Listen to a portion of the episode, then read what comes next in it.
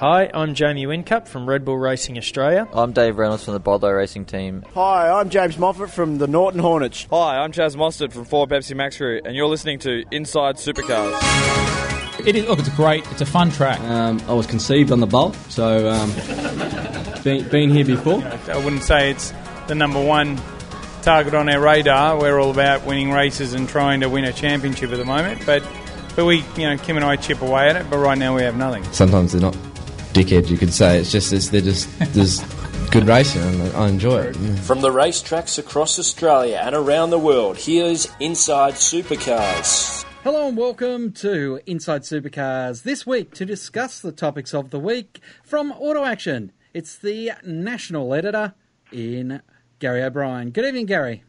Good evening, Craig. Good evening, everyone. And of course, from uh, Wakefield Park and of course Winton with the 300 on this weekend, it's Lachlan Mansell. Good evening, Lockie. G'day, Craig. G'day, Gary.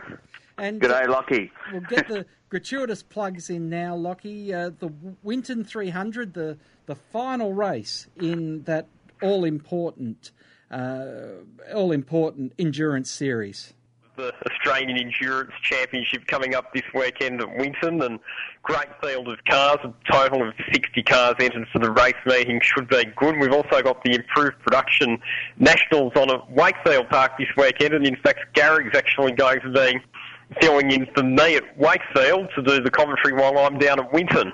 It's busy time, isn't it? This uh, lead up into Christmas as we get ready to. Well, of course, last weekend we crowned a whole bunch of champions at the Shannon's Nationals. I think everyone's expecting that the uh, crown will be sized up and fitted at Phillip Island, which will certainly suit V8 supercars because that means they get Marcos Ambrose back and no dissenting stories about championship. Everyone will be just running to. Uh, running to their merits, if it were. But one interesting decision that has to come up in the uh, next few months is who's going to drive the second Volvo. Uh, Robert Dahlgren's not staying on, and Volvo Polestar in a Speed Cafe story has said it's up to Gary. So interesting to see. We'll talk about the speculation on who that might be later in the show. Lockwood, they're joining the list of departing sponsors. V8X Magazine has uh, had that story this week, and uh, interesting also to see who BJR might pick up. I know there's a lot of speculation that Rockstar energy drinks might be coming back in a prominent way on a V8 supercar. They've been on uh, Macaulay's uh, Dunlop Series car this year already. Scott Mack, though, Lachlan, he's looking to at least get one record away from Jamie Whincup by season end. Yeah, that's the pole position record and the pole position award for season 2014. He's had eight pole positions so far this year, so the qualifying performance from the Volvo Polestar V8 supercar has been very impressive when you consider that it's Volvo's first year in V8 supercars. Not matched so much by the race pace though, because Scott's only had two race wins as compared to his eight pole positions. But um, yeah, it'll certainly be interesting to see in the closing rounds if he can defeat Jamie Whincup to get that pole award for this season. Also, an interesting story in the Sydney Morning Herald, written by the very well-respected motorsport journalist Mark Fogarty, about the new manufacturers in V8 supercars and how they've performed so far. The fact that since last year, all of the new manufacturers have managed to score race victories. Nissan, of course, was first on the board with their win at Winton last year, and then this year we've also had race victories for Mercedes with Lee Holdsworth at Winton and Volvo, of course, with a couple of race wins as well. But what Fogs particularly touched on is the fact that Volvo have been able to get their car up to speed a lot more quickly than either Mercedes, Erebus or uh, Nissan. And he suggested that that's because by delaying their entry into the series for a year after the Car of the Future regulations came in, they were able to get a grasp on the technical regulations and spend that year thinking about how to best develop their engine package in particular. Yeah, it was an interesting it was an interesting one because there was some concessions that were given to Erebus that weren't available to Nissan, and that, of course, is part of the whole parity story. But Gary, when we talk about parity, and we certainly talk about 2017 when more manufacturers are looking to come into the sport. And it seems Dave McCowan at Fairfax has uh, written a story about Lexus, considering that they might make the move, which of course, everyone's been saying, "Oh, we've got to get Toyota in. We've got to get Toyota in." But could the Prestige brand of Toyota be in before the uh, the common car? Well, that's quite possible, uh, uh, depending on uh, what rule package they go with and whether they allow two-door coupes to run in the series as opposed to the uh, four-door sedans, basically that are there now. And the other thing, of course, is uh, what engine configurations they'll eventually settle with. We know it's already been signed off by the other teams. We just haven't been privy to finding out what that is as yet. Mm. Whether it be uh, a turbo four, a turbo six, uh, a V8, well, or a combination thereof, or even a V10 or a V12, uh, could be in the likelihood. Mm, we'll see the Bentley's back out there again. Guys, uh, Bruce Newton has also talked about the change for V8 supercars as he's uh, followed on from, I guess, uh, Phelps's one on one with James Warburton before the Gold Coast. Yeah, well, that that's just uh, a further part of the uh, the Lexus story, isn't it? With the, what they're calling Gen Two.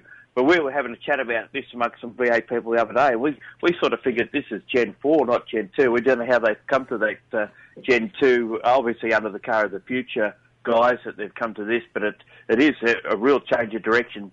Should they decide to um, opt for different body styles and for different engine configurations. And I know I spoke to Richard Emery at Bathurst from Nissan, and um, they, they they're keen to go with the engine package, but they're not so keen to to say perhaps use a Skyline or something along those lines. They'd much rather stick with their Altima. Yeah, it's going to be an interesting balance, that's for sure. Our feature interview is right after the break here on Inside Supercars. Join in the conversation. Post your thoughts on our Sport Radio Facebook page. Tune in each weekday morning for a fast paced look at V8 supercars with Supercars Today. It's a short, sharp look at what's happening across the V8 supercars world. The only, the only things Ross is ever critical on are the things that A, you're going to make the car go faster or B, you're going to make the race team look better. So he's um he's, he's honestly taken on board the, the team and, and almost, you know, it's, it's great to see how much actually he's passionate. Supercars Today. Each weekday morning at sportradio.com.au or sign up for the podcast on iTunes.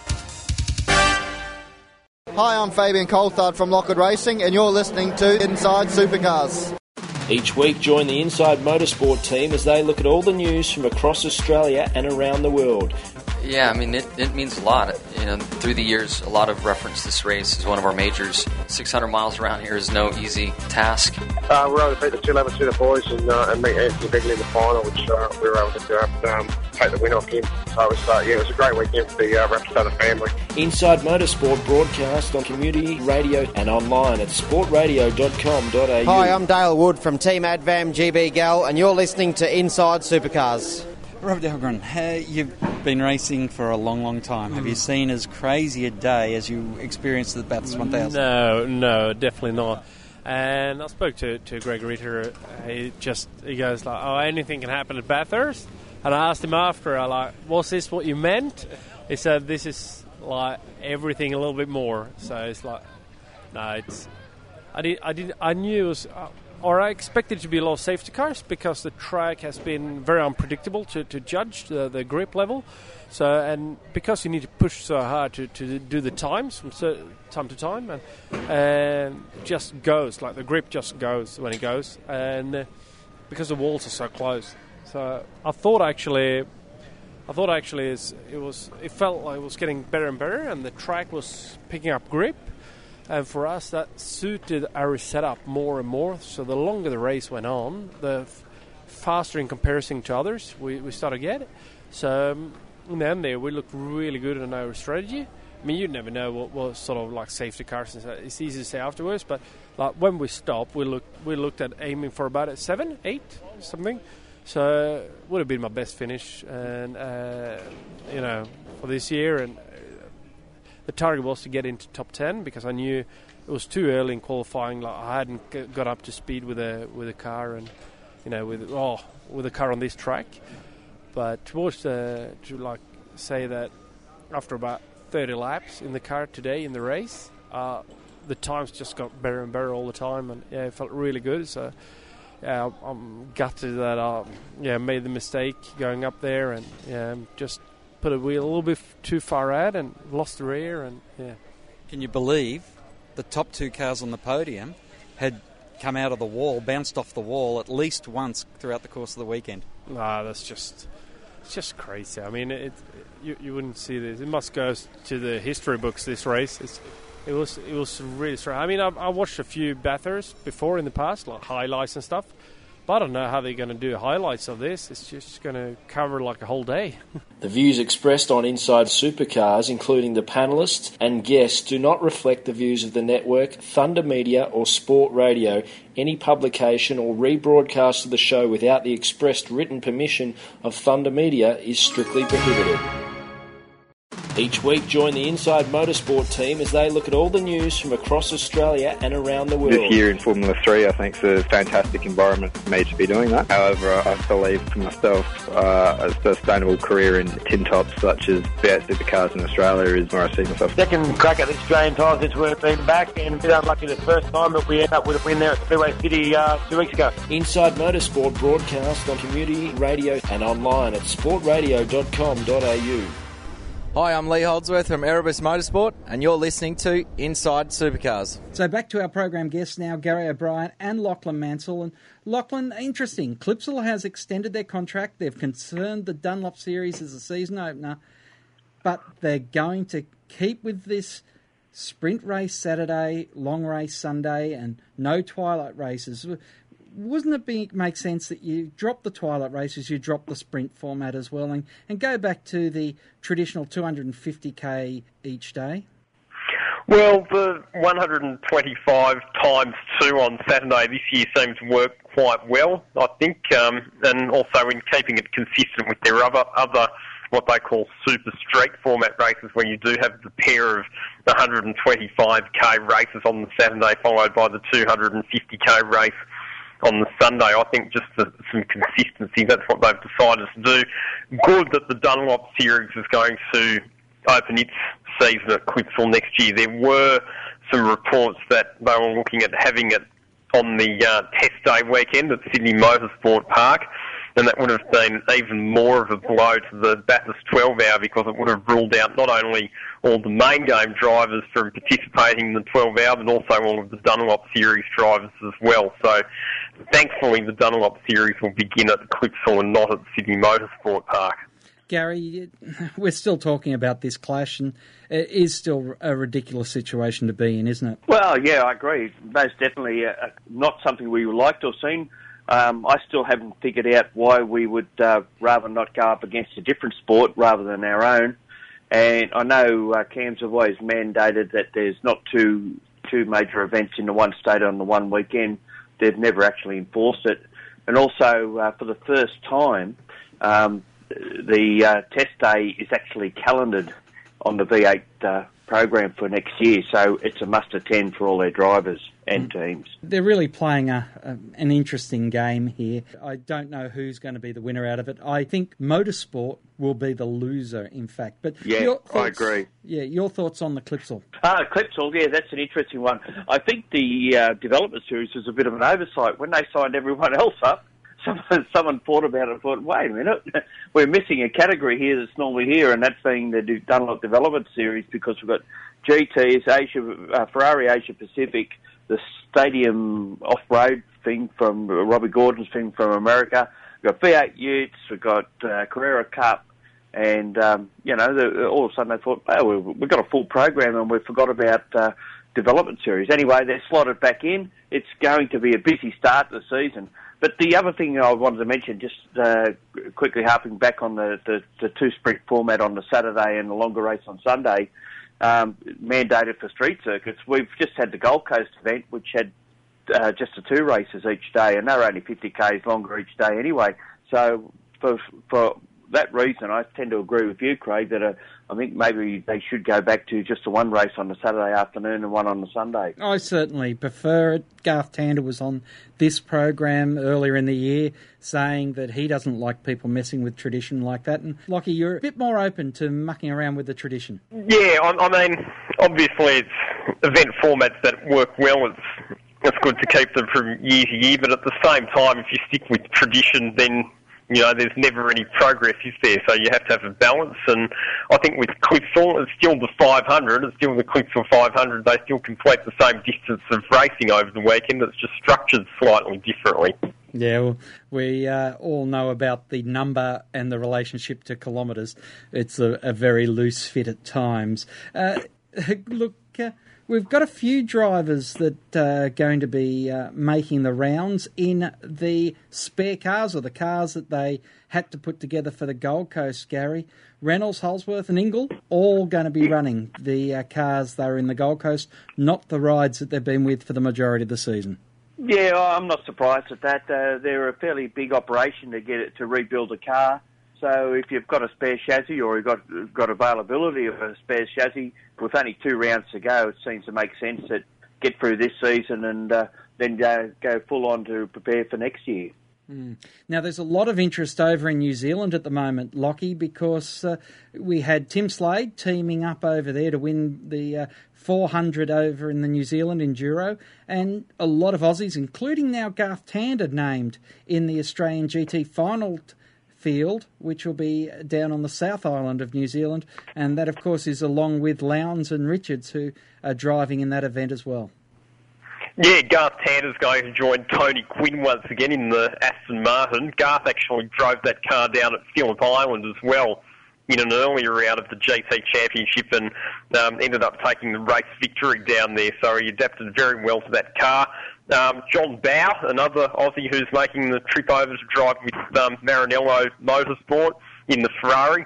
It's actually a bit disappointing because he was supposed to be racing in the Winton 300 and he pulled out at the last minute to go and race his Ferrari overseas. So good luck to him.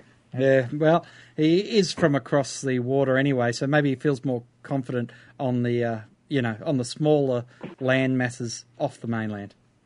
It's interesting, Craig, that when you bring up the, this New Zealand round, you have got to remember that the uh, actual championship races are on the Saturday and may not be the two driver pairings. We, the, the driver pairings might be just for the 101 on Sunday, which is a, a non-championship race. Oh yeah, good point. Sorry, I missed that too. Uh, I should have uh, I should have clarified that. It, but it is part of that final round weekend. And Quinny's racetrack is I, I haven't been there yet. I don't know if you have Gary or Lockie, but uh, it it's supposed to be just something a sight to behold. It is. Um, I spoke to Clark Quinn after the Aussie Racing Cars finale on the Gold Coast, at their non-championship race, and uh, he he said he he was acting like a little kid had just been let loose in a lottery shop. He he was uh, quite uh, smitten by the whole place and and what's been done to it. It's, he said it's like a dinosaur park. They've got big dinosaurs, a, a winery, a restaurant, yeah, you name it. It's it's all there. So it's an amazing facility. And and another little point on the 101. If uh, Garth Tander and Tony Quinn win that race next Sunday, that'll make him the uh, three-time winner of that event because he won it, the first one there last year, and then the combination won at Phillip Island in uh, May. Mm. And uh, I don't know, Lockie, did you pick up the pun there when he talks about Clark Quinn and lolly shops? Of course, Clark Quinn is now the managing director of Darrell Lea.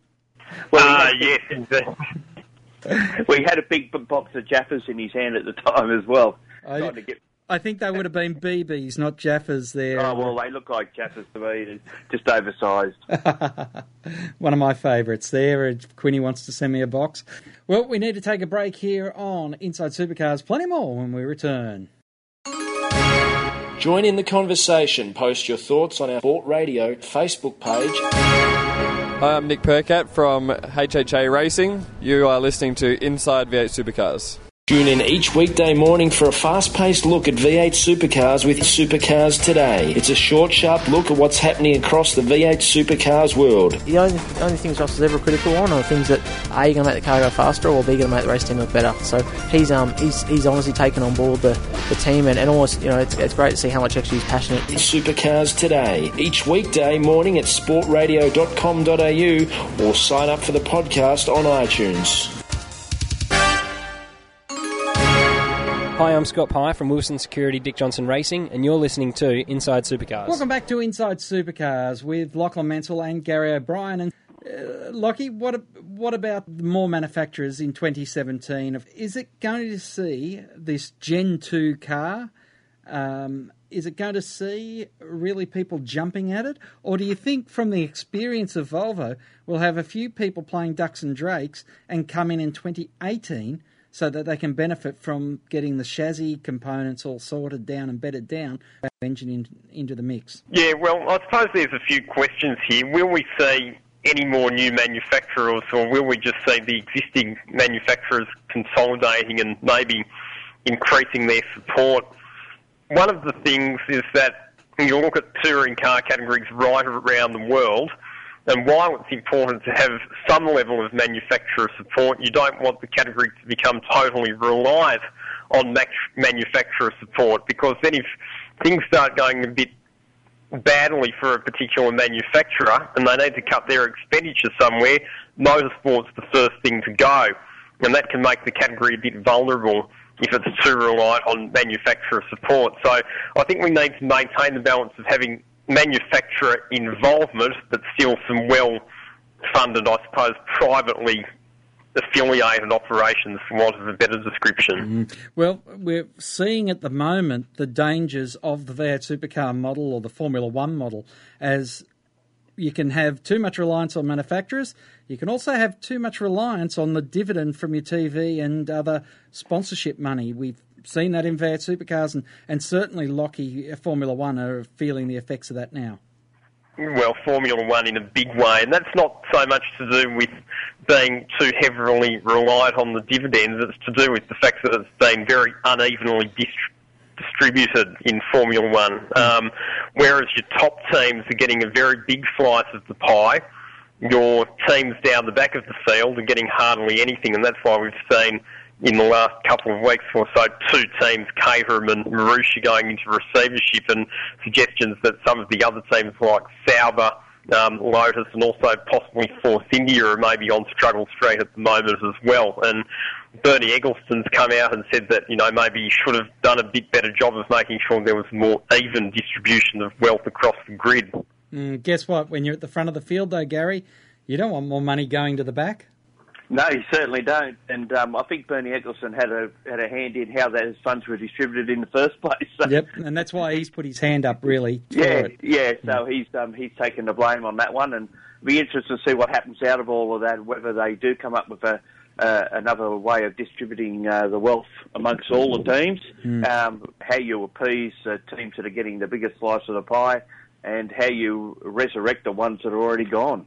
And of course, in V8 supercars, everyone gets the same slice. It depends on your license numbers, Gary. But when you're speaking in the paddock and you, you speak to such a wide range of people in the paddock, are you hearing anyone saying they want to get a piece of the slice other than the guys that have their licenses in that limbo, which is called twenty or thirty thousand dollars at uh, what was it, Australian Motor Racing Holdings? Yeah, um, no, I haven't heard much from, from the teams in that respect. Admittedly, I haven't asked that question either. But, um, you know, but there's there's a likelihood that next year there may be some of those RECs may become available again, particularly if we're hearing whispers about a couple of teams wanting to uh, to expand or, or get back into the groove and get back and running again. It'll all hinge, I guess, on the um, Lucas Dumbrell Motorsport uh, action against uh, V8 supercars that's coming up. Yeah, well, it's I don't know, Lockie. It, sounds like there's not much room for that action after the court judgment a couple of weeks ago. It seems a bit messy, doesn't it? Some of the comments that were made in that judgment suggested that things could maybe have been constructed a bit better in terms of um, just the actual agreements with the racing entitlements contracts. So, yeah, no, it'll be interesting to see what the outcome is, but for obvious reasons, probably bit careful to comment on anything while legal proceedings are still going. Silly season is interesting right at the moment. Gary, Nissan boss backed uh, Todd Kelly to stay in the driver's seat. Andrew Thompson wants to return. Tony D'Alberto, of course, he wants his license back. And then there's these three drivers who have got certainly a question mark on their future. Dave Wall, who is in the second seat at Johnson's at the moment, but we know Penske is not going to have uh, a driver who hasn't won a championship. That's the way they're talking. Dale Wood, what's he going to do at BJR? And then where will Scotty Pye land? He's in the uh, seat that Marcos Ambrose is taking.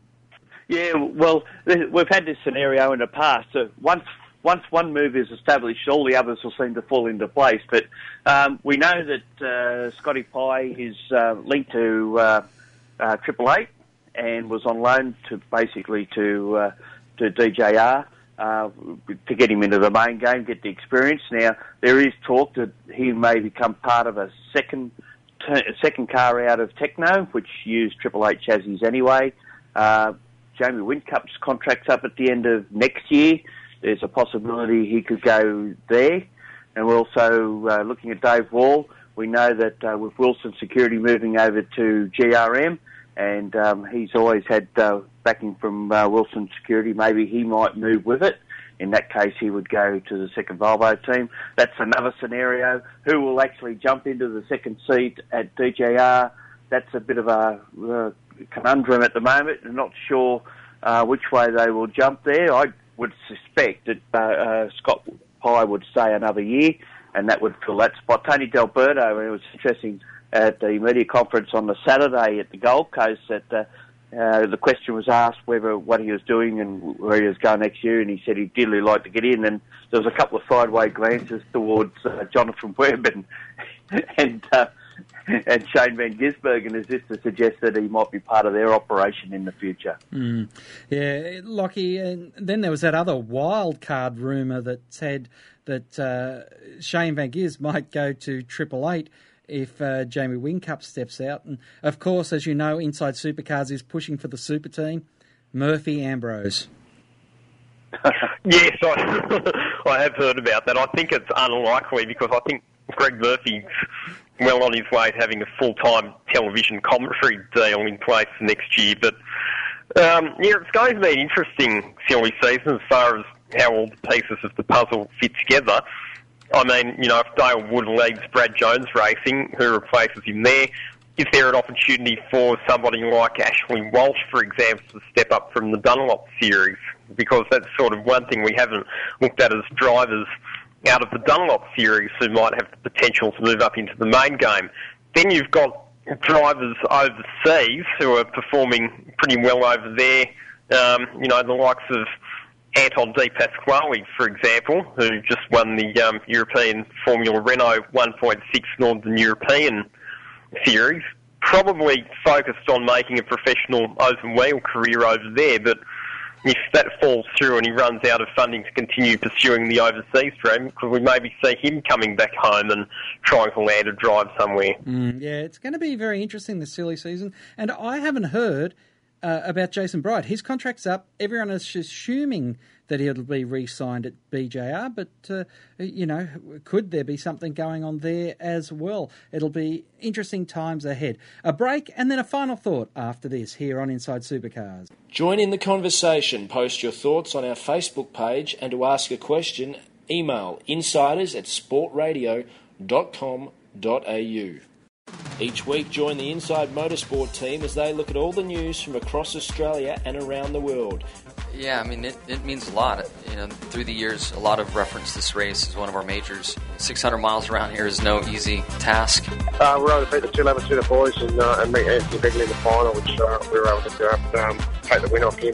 So it was, uh, yeah, it was a great weekend for the uh, Rapstada family. Inside Motorsport broadcast on community radio and online at sportradio.com.au.